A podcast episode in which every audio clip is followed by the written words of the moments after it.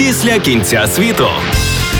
Мистецький подкаст з Остапом Микитюком про книги, культуру, творчість, анонси та музику. Гості подкасту відомі українські письменники, культменеджери, музиканти, актори, блогери, підприємці та лідери думок, особисті лайфхаки та кейси виживання в умовах невизначеності. Після кінця світу мистецький подкаст з Остапом Микитюком на радіо СІДФМ.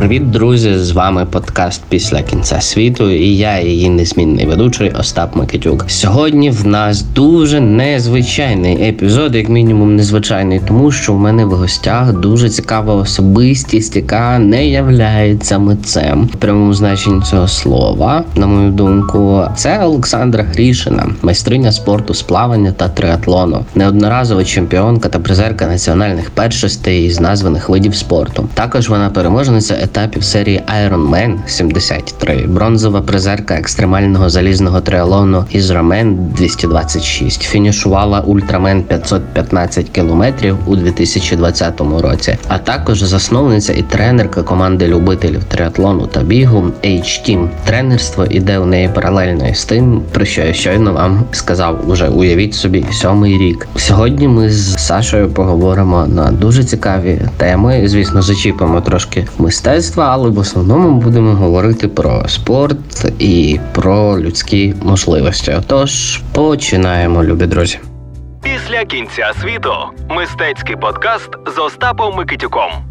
Привіт, Сашо. Дуже радий тебе бачити сьогодні у своїй віртуальній студії подкасту. І ти знаєш, це вперше в мене в гостях людина, яка не дотична до культури, чи то пак до мистецтва, як такого, я б навіть сказав. Але в той же час ти є представником іншої культури, спортивної. А це я впевнений потягне за собою дуже цікаву розмову сьогодні. І відразу у мене запитання: наскільки я знаю, ти професійно займаєшся триатлоном, і до недавнього часу я взагалі мало що знав про існування такого виду спорту, і наразі мої знання не виходять за межі Вікіпедії. А розкажи трошки більше мені і нашим слухачам саме про тріатлон і як ти до нього прийшла. Привіт, Остапе! Вдячна тобі за можливість познайомити твоїх слухачів з іншою культурою нашої країни, а саме спортивною культурою. Я думаю, що треба почати спочатку. Моя історія взагалі почалася не з триатлону.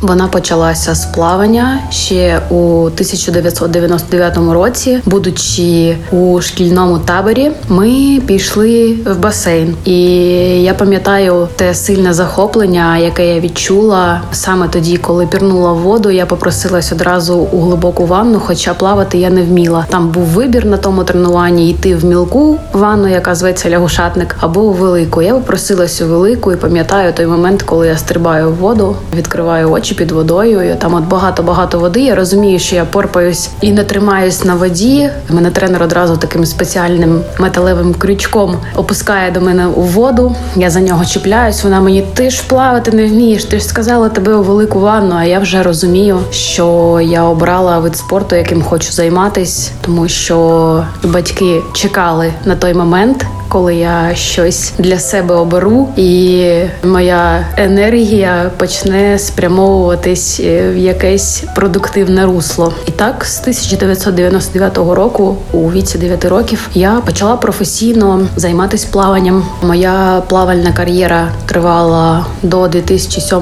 року, і Потім я пішла у триатлон. Плавання завершила, тому що вже показала там свій максимум можливий для мене в тому виді спорту. Допливла до звання майстра спорту і думала, що все не буду займатися спортом, але коли воно в крові, то воно в крові. В один із днів зрозуміла, що треба переходити до якогось іншого виду спорту, що хочеться. В той час я після завершення кар'єри професійної плавчині продовжувала тренуватись періодично в басейні, і на тренування приходив тренер з триатлону. В один із днів після мого тренування він просто виходить та каже: Сашка, хочеш поїхати на змагання з триатлону? Каже, через п'ять днів чемпіонат України нам треба дівчину в естафету виставити. Я така кажу, який триатлон? Там же бігти треба. Він такий, ну нічого, добіжиш якось. Я кажу, у мене велосипеда немає. Він такий, ми тобі зберемо велосипед. Я кажу, а грошей. Він такий, все, команда, все, поїдемо, все буде класно. Ну окей, вже в той же день ввечері на біговому стадіоні. Мені зібрали мій перший велосипед. Була рама,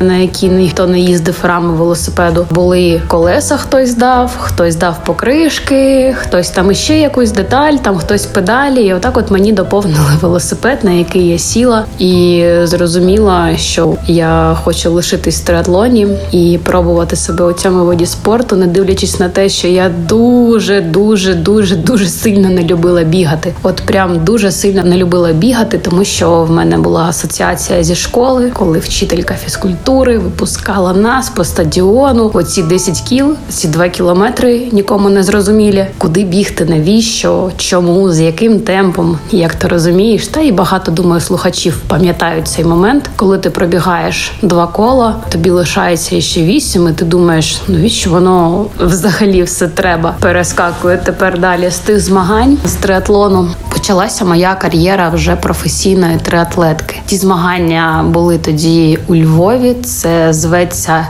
естафета в суперспринті. Жіноча це коли три спортсменки одна за одною виконують три дистанції: це 300 метрів плавання, 8 кілометрів на велосипеді і 2 кілометри бігом. І ми тоді дуже непогано виступили. Я пам'ятаю, як я фінішую і розумію, що цих емоцій я їх давно не відчувала в плаванні. Мені настільки сильний заряд дало, мені настільки сильно сподобалося. Я пам'ятаю, це ще там в Новояворівську був старт. Це ми от уяви там тупо в лісу пливли в ставку, відкрита вода в ставку для спортивної ловлі риби. І на фініші там кілька тренерів з різних міст такі дивляться на мене в очікуванні, чи я скажу так чи ні, тому що триатлетська Україна у 2008 році була дуже і дуже маленька. Так я потрапила тоді в олімпійський вид спорту, тому що саме олімпійський триатлон, літній вид спорту, він прийшов до програми Олімпіади в 2000 році в Сіднеї. І дистанція з параметрами олімпійської це півтора кілометри плавання, 40 кілометрів на велосипеді і 10 кілометрів бігом. Хоча вид спорту вже сам по собі в такому порядку він виник ще 78-му році на Гаваях. Тут також довга історія. Якщо вже про початкове джерело триатлону розказувати, то в 78-му році на Гаваях три друга плавець, бігун і велосипедист влаштували спір. Хто витриваліший плавець, бігун чи велосипедист? Кожен із них запропонував свою дистанцію. Так виник формат залізного триатлону. Зараз всі знають його під брендом Ironman. Так виник залізний триатлон. Дистанції дорівнювали 3 кілометри 860 метрів плавання у відкритій воді. Потім без перерви, тільки там на перевдягання. Швидко-швидко це відбувається. 180 кілометрів 200 метрів на велосипеді, і потім знову ж таки без перерви. Ця перерва зветься транзитна зона. Вона чисто така перевдягтися, перевзутись. І третя дисципліна це біг марафонський 42 кілометри 195 метрів. Це от початок сучасного триатлону. А я почала свою кар'єру у 2008 році. Там почався мій триатлон. Він почався з олімпійського триатлону, але був момент, коли я побачила якось відео. Це був чемпіонат світу. Здається, там також років 99-го, як дві дівчини боролися за третє, четверте місце, і за 500 метрів до фінішу вони обидві падають, тому що в них стається глікемічний криз. Це коли вже в тебе просто немає енергії, ні калорії, ні в печінці, ні в організмі. Коли організм вже просто запустив дистанцію, все і вони падають на коліна і починають повсти до фінішу. Я так дивлюсь і думаю, що взагалі треба зробити зі своїм організмом, щоб довести себе до такого. Ну з того моменту пройшло 13 років, і я вже знаю, що треба зробити, щоб довести себе до такого. Взагалі, триатлон – це дуже крутий вид спорту, який показав мені, що людські можливості вони не обмежені, і це правда. У 2014 році я почала свою тренерську кар'єру паралельно зі своїми виступами, і зрозуміла, що це можна перевіряти, показувати кожній людині, яка до тебе звертається. Можна розкривати можливості, про які ми всі забуваємо. Чи хтось нам каже, що ми чогось не можемо? От фізично триатлон показує, що все, що ми хочемо, ми можемо. Кожна людина в цьому світі без серйозних вад зі здоров'ям може пройти залізну дистанцію. Кожна людина може пробігти марафон, кожна людина може проїхати більше 200 кілометрів на велосипеді за раз, якщо готуватись. Так, 100% готуватись в кожного цей свій строк, але кожна людина це може зробити. Дуже насичена і інформативна у тебе відповідь вийшла. Я наразі навіть відсунув від себе заготовлені питання, бо в мене починають назрівати інші. Мені дуже відгукнулося оце про плавання, твоя дитяча історія. Бо я в свої 30 років майже досі не вмію плавати, і деякі слухачі мої теж припускаю. От і про Сідней мені навіть більше відгукнулось ніж про біг у школі. Біг у школі я таки справді дійсно не любив, але от згадую, з яким запалом і захватом я дивився Олімпіаду в Сіднеї. І вже от до мене тільки що прийшло розуміння, що це 20 років минуло. Але питання буде зараз трошки про інше, про людські можливості. Мене надихнула оця історія про дівчат, які повзли до фінішу. А у тебе в кар'єрі таке було, щоб ти от здавалася на дистанції від виснаження? Що це було? Коли це було? Як це ставалося? Якщо ставалося? Так, так, так. Сідней 2000, але я його пам'ятаю ще більше як плавчиня. Пам'ятаю успіхи Яни Клочкової, 200-400 метрів комплексне плавання,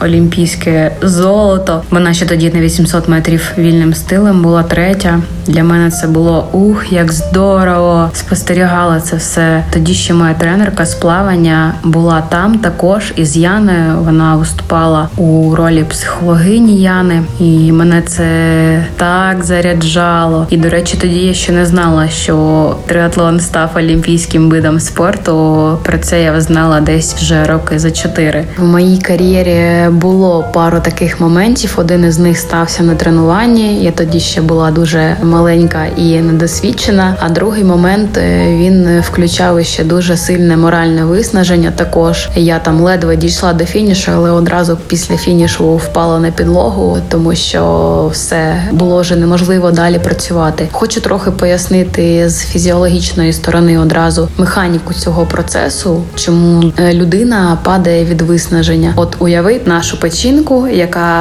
акумулює нашу енергію, наші калорії. Вона може акумулювати десь 1500 калорій. Цього вистачає людині там з вагою 60 кілограмів, примірно на 3 години фізичної роботи, фізичного тренування, такого серйозного. А якщо людині треба працювати 9 годин підряд, треба ці калорії, коли вони закінчаться, треба організму давати на годину примірно 500 калорій, щоб він продовжував. Працювати далі, але буває таке, що організм працює вже на останніх обертах і просто не витримує. Там ні калорій, нічого не вистачає, тому що починаються судоми, тому що організм ще додатково пітніє, не тільки витрачає калорії, а також витрачає рідину, пітніє. Втрачаємо наші мінерали, калій, магній, натрій, які впливають на оці судоми. Що ти розумієш, що ти бігти більше не можеш. Ти зневоднюєшся, втрачаєш калорії і стають такі от стани. Їх якось там передбачити в таких от моментах, саме на фініші, майже неможливо. Просто треба робити все за планом, харчуватися. Але коли інколи в такі моменти включається боротьба, як в випадку тих двох дівчат, то тут нічого неможливо передбачити.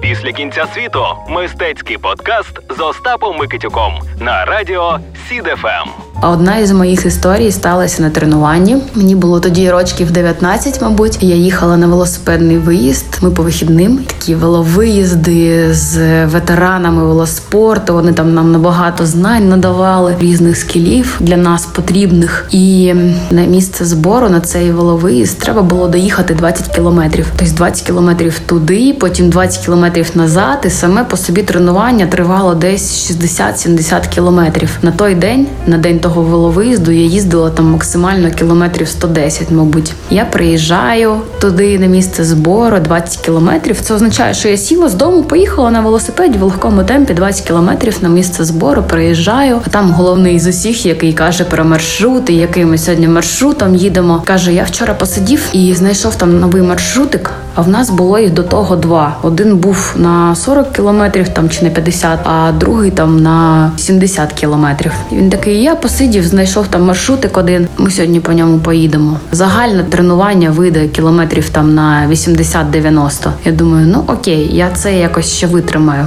Але до цих новин я була не готова. В мене було всього 20 гривень в кармані, тому що я знала, що мені цього вистачить, щоб заїхати, взяти собі снікерс, кока-колу. Це така нормальна заправка під час веловиїздів.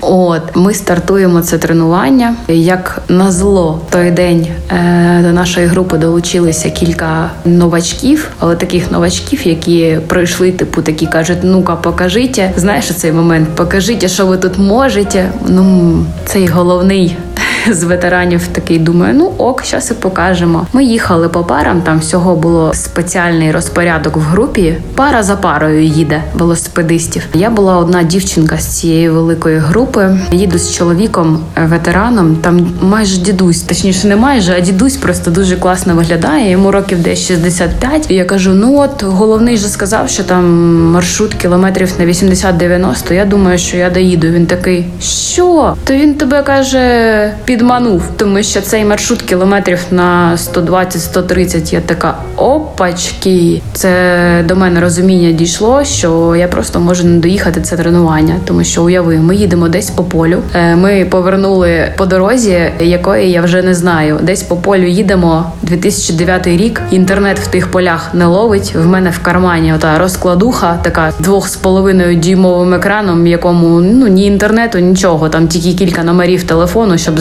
зв'язатись там з основними. Тренер в той тиждень якраз поїхав відпочивати в Чорногорію. Тобто забрати мене немає кому. Я така думаю, угу, плани міняються. Мені треба якось це все доїхати. І за того, що були оці новачки, які сказали, а що ви тут їздите, ми взяли такий нормальний темп, точніше його задавали велогони. І для мене це був майже змагальний темп. Тоді я дуже тоді виснажилась. Думаю, так в мене зараз задача просто дожити і доїхати до тих місць, де я вже зорієнтуюсь сама і доїду додому. Мені просто треба доїхати до знайомої дороги. Ну до знайомої дороги я доїхала, коли в мене вже було 150 кілометрів. Я вже була тоді дуже дуже сильно втомлена, і в один момент зрозуміла, що просто більше не можу крутити педалі, тому що в мене опустився погляд десь в район каретки і педалей. І я вже дивилась, так потім прокручувала педалі. Так один, два, три, і так скользіла за вітром. І е, я потім розумію, що більш так не можу. Група поїхала вперед. Я зупинилась там на узбіччя пішла, поклала велосипед в траву і почала дзвонити усім підряд своїм знайомим, в кого була машина, хто міг мене звідти забрати, тому що це той стан, коли тобі просто треба відпочивати десь годину, поїсти спеціальну їжу, яка надасть тобі калорії та енергію. Це не означає, що мені бутерброд треба з'їсти. Це означає, що мені треба собі дати калорії, навіть той же самий снікерс і Кока-Кола, але вони одразу мені калорії не дадуть, тому що в мене вже цей криз стався, і мені просто його треба, щоб організм перезапустився заново. Ну, мене в той день з траси забрали десь за годину. Приїхав знайомий, забрав мене на машині тоді. І другий момент в мене був, коли я брала участь на змаганнях із рамен. Це екстремальний триатлон в пустелі. Там дуже великий розбіг температур. Вранці старт може бути при плюс 6, при плюс 8. Потім ми пливемо в морі 3 800 плавання, потім 180 кілометрів на велосипеді. Під час велосипеду піднімається температура до 25 градусів. Пустеля, вітри, пустельні ці гори. Там великий набор висоти був. Ну і потім біг 42 кілометри, який починався зі спуску вниз. Перед змаганнями е, я не думала взагалі реєструватись серед професіоналів, тому що я вже була тоді не професіоналкою, я вже працювала з людьми. Повноцінна робоча одиниця, а не як спортсменка була. І мені пропонують, кажуть, давай ми тебе серед професіоналів зареєструємо і зробимо тобі тобі стартовий внесок безкоштовно. А стартовий внесок на хвилиночку 750 євро на ті змагання коштує. І я така думаю, ну клас, 750 євро не зайві взагалі. Я погоджуюсь, мене реєструють серед професіоналів. Я взагалі ні на які там призові місця не розраховувала. Але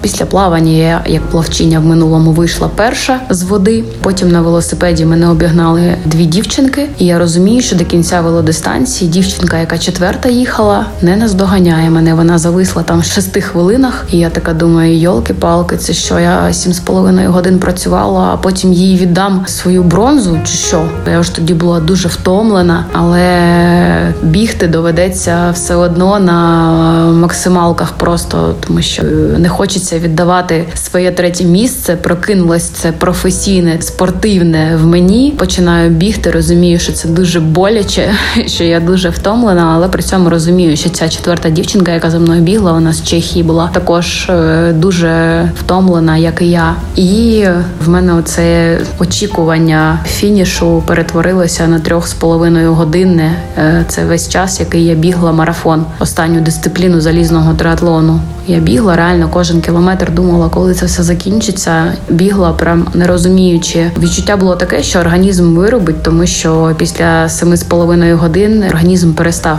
приймати їжу будь-яку. Я просто бігла і приймала спортивні напої, ну ізотоніки. І я біжу і думаю, я або вироблюсь, або буду третя. Я пам'ятаю, як я фінішую ще до фінішу, там десь за 3-4 метри починаю плакати, закриваю обличчя руками, переходжу за цю фінішну лінію, роблю там 4-5 кроків, падаю на підлогу, продовжую плакати. Ну але це все було там фізично-моральне більше таке виснаження. Тому такі стани вони стаються. І якщо чесно, це приємно згадати, тому що ти розумієш, що це не просто так, так кожному своє, але ти точно знаєш, як це працює, і тобі є що згадати. Мені у твоїй відповіді знайшовся один такий цікавий момент. От бігла ти до фінішу. Це було якесь таке в тебе внутрішнє сум'яття. Як гадаєш, наскільки важливо взагалі себе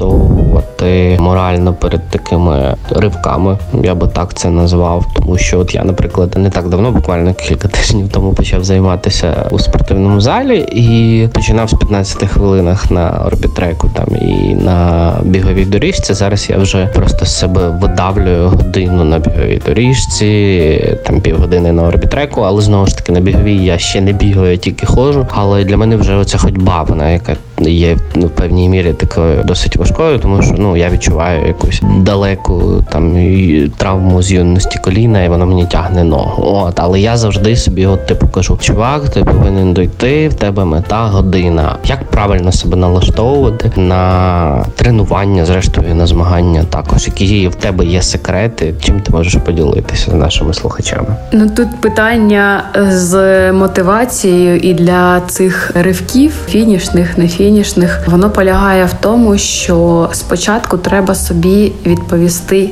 Навіщо ти це робиш? От я точно знала, навіщо я бігла. Я бігла, по-перше, тому що це мені подобається. По-друге, те, що я хотіла зайняти це третє місце, це були мої мотиви. Ходьба, наприклад, на доріжці є мета одна година. Навіщо ця мета? Треба собі чітко відповідати кожного разу. Не можна бути вмотивованим на 100% кожного дня, кожну годину і в кожному ділі. Але треба мати залізобетонну відповідь для себе, навіщо ти це все робиш. Стосовно фізичної активності, от для там початківців чи людей, які там щось якось роблять, починають займатися, це покращити свій стан фізичного здоров'я, це знизити вагу, наприклад, вести більш здоровий образ життя, показувати приклад своїм дітям, потрапити в нове ком'юніті, познайомитись з тією дівчиною або хлопцем, який яка бігають поки що швидше ніж людина, яка починає. Тут е, дуже багато є таких от цілей. Ну ти розумієш, що ти будеш це робити, в якому б ти стані не був, що б з тобою не відбувалося. Але якщо є якісь моменти, що фізично заважають це робити, треба просто ці моменти пропрацювати. Наприклад, якщо тебе бентежить твоє коліно, то треба звернутися до спеціаліста. Нехай він тобі допоможе з цим коліном, можливо, тейпування допоможуть. Це також все все вирішується. Я розумію, що в тебе є мета перша і вища ніж година. Є надмета, це яка узагальнює всі твої фізичні активності, всі заняття. Для мене це по-перше, я розумію, що я хочу це робити. Мені подобається це робити. Це мій стиль життя. Мені подобається досягати цілей, які я собі ставлю, і це по суті відповідь на питання. Я знаю, що за мною йдуть люди, що я мотивую інших людей, і це приємний додаток до того, що мої цілі можуть бути корисними і ще для інших людей. До речі, про людей про мотивацію. Ще на початку передачі я розповідав про те, що ти засновниця і тренерка команди любителів триатлону H-Team. Ти там являєшся тренеркою, і от мені дуже цікавий цей момент, як взагалі до тебе прийшло це розуміння, що треба організувати, заснувати H-Team. І що мені дуже також цікаво, як взагалі відбувається оцей прихід нових людей. От вони приходять до тебе і що кажуть: Саша, добрий день. Ми хочемо там бігати, плавати, їздити на велику, але не знаємо, як це робити правильно. Чи як це відбувається? Так, е, дуже цікаве питання і для слухачів, і взагалі, щоб розуміти механіку, як потрапити до подібного тренера з триатлону, і розуміти, якщо ти такого тренера знаходиш десь у соцмережах на фотографії або під описом, тренер може виглядати дуже войовничо або стрьомно.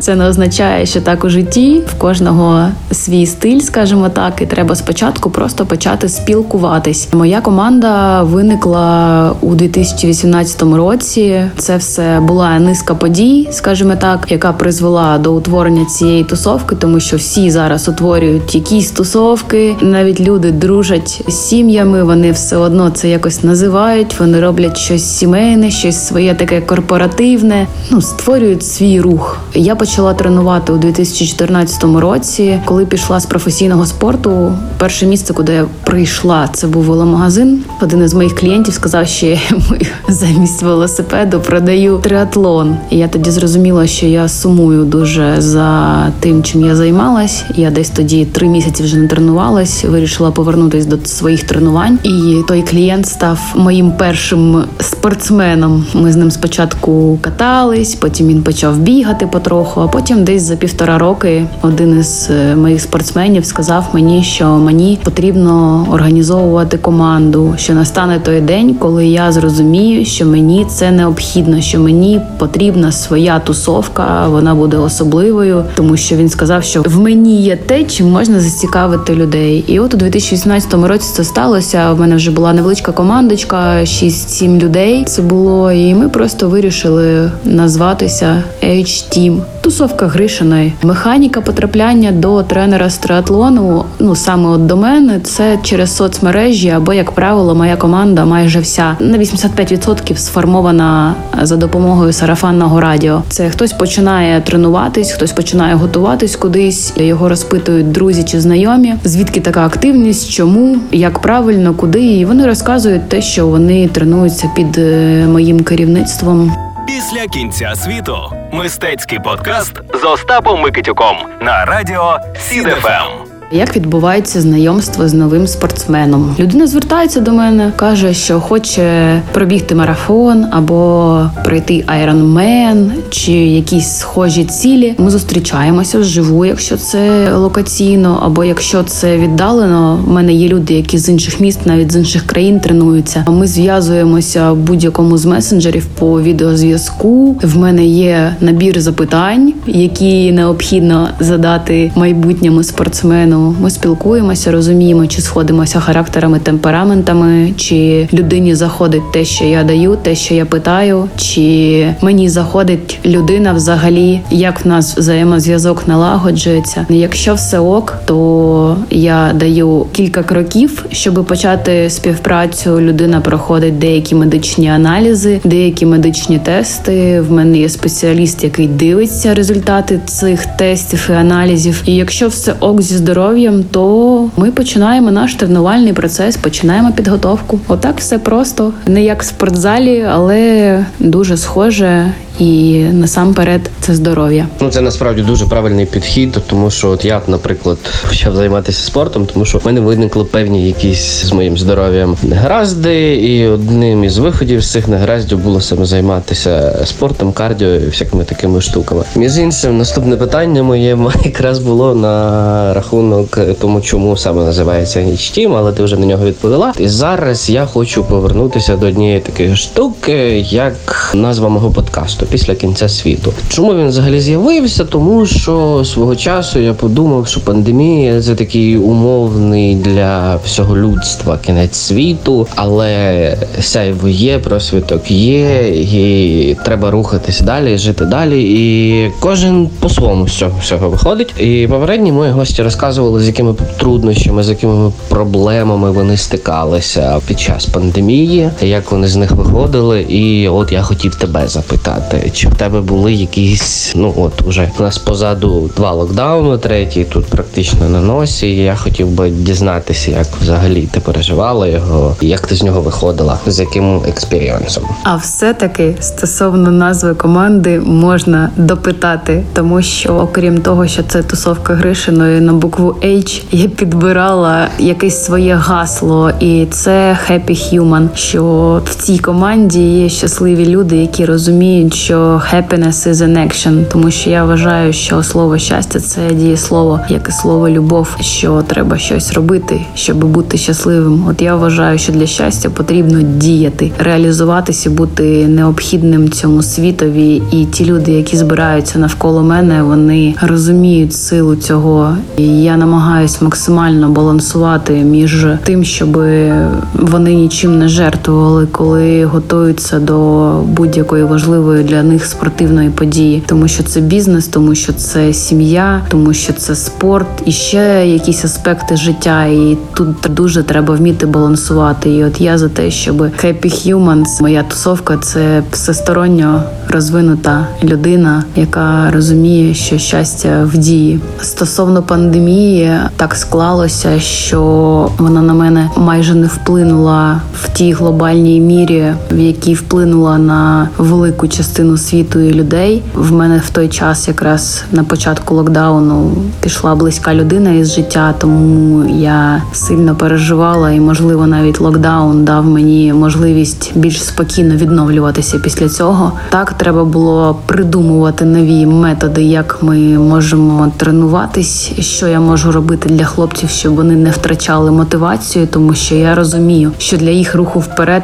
необхідні не тільки тренування, і якісь старти, якісь змагання. І я придумала організовувати такі штуки без офіційних подій. Ми їздили в ліс, ми їздили за місто. Я виїжджала туди на велосипеді, тому що я, як член збірної команди України, на той момент могла тренуватись кожного дня, виїжджати, виходити на вулицю. Це був дозвіл такий, що під час всього там локдауну я могла бути на вулиці офіційно, скажімо так. Я їздила, відмірювала різні дистанції, відвідувала різні локації за містом, де ми могли разом всі виїжджати і проводити якісь свої тусовки, якісь свої відрізки, бігати, плавати, їздити на велосипеді. Ми влаштовували свої міжкомандні, скажімо так, змагання. Було таке, що один із хлопців мав минулого року бігти наприкінці квітня на змаганнях в Польщі, і ми йому організували марафон. Але тут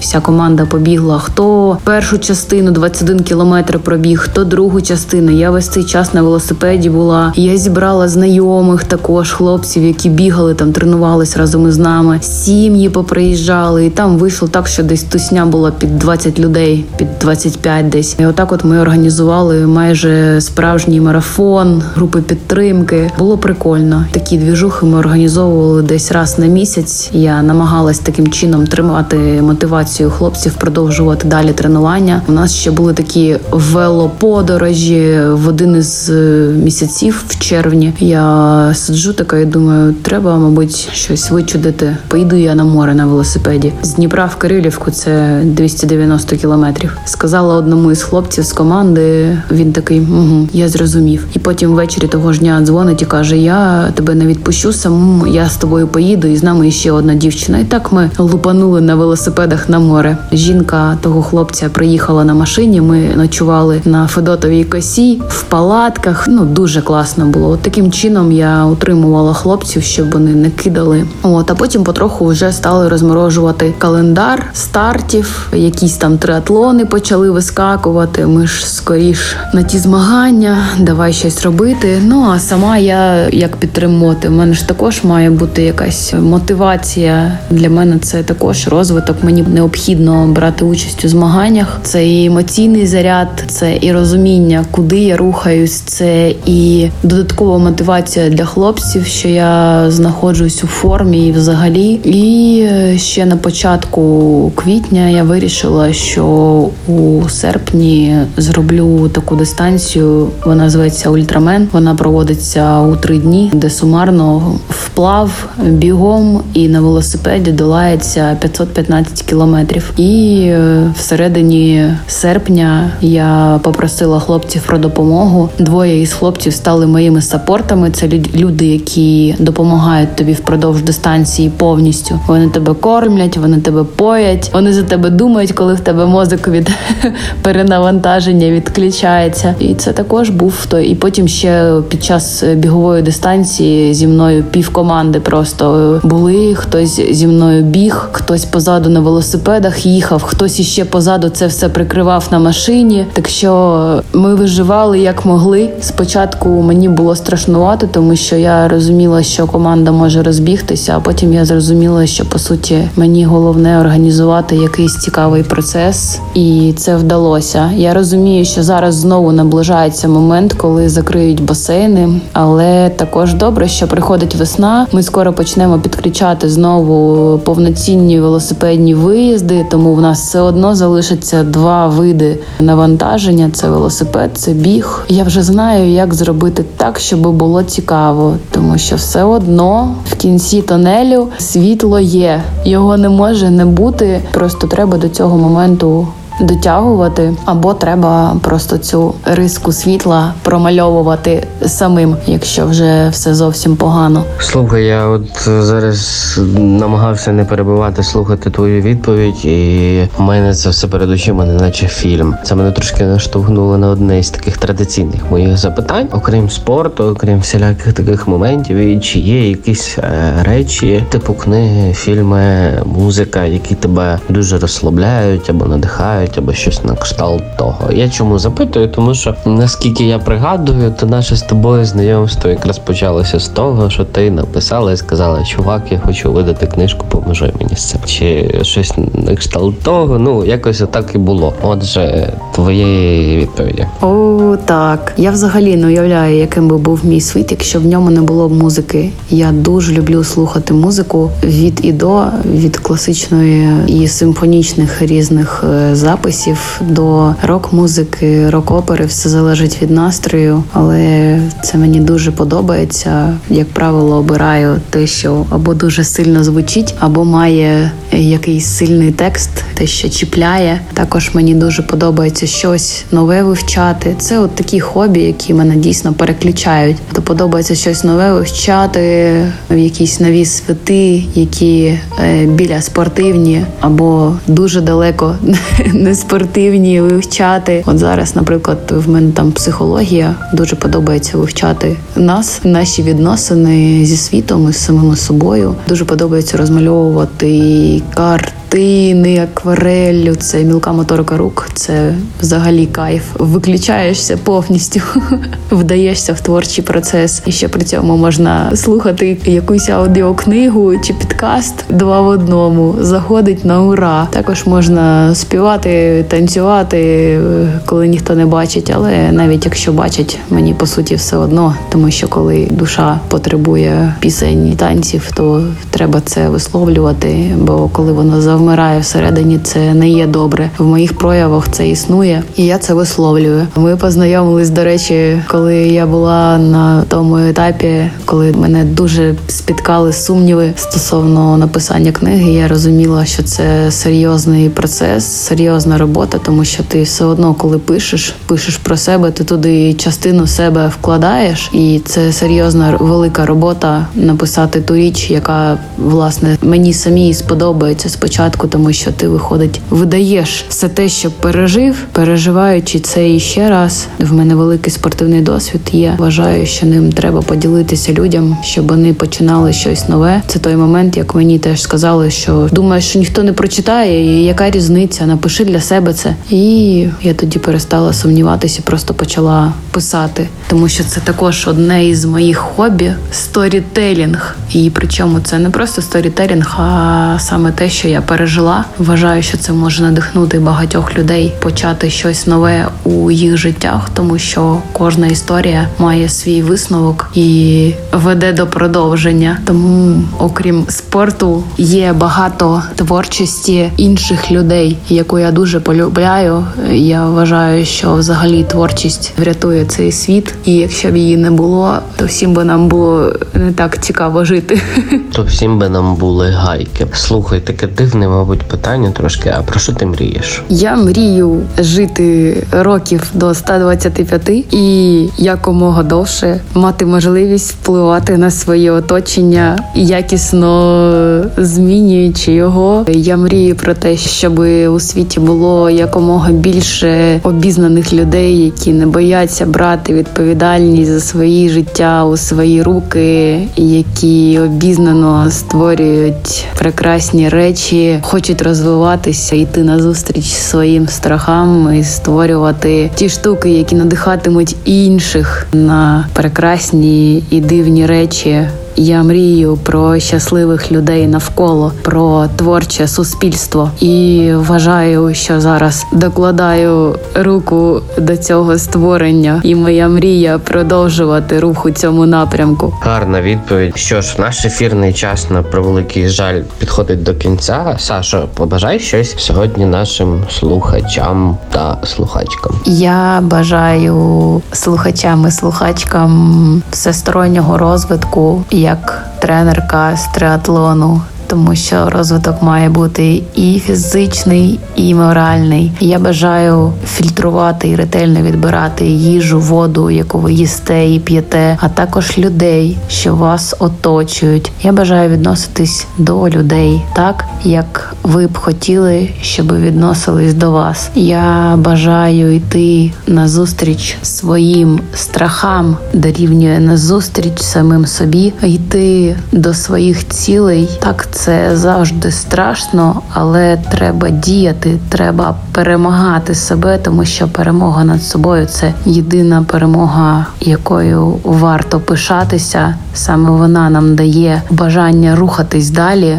і шукати для себе нові цілі. Я бажаю не забувати, що щастя це дія, happiness is an action. і тільки ми відповідальні за наше власне щастя, і це дуже круто. Я вдячна за можливість говорити це вслух для цілої аудиторії. Після кінця світу.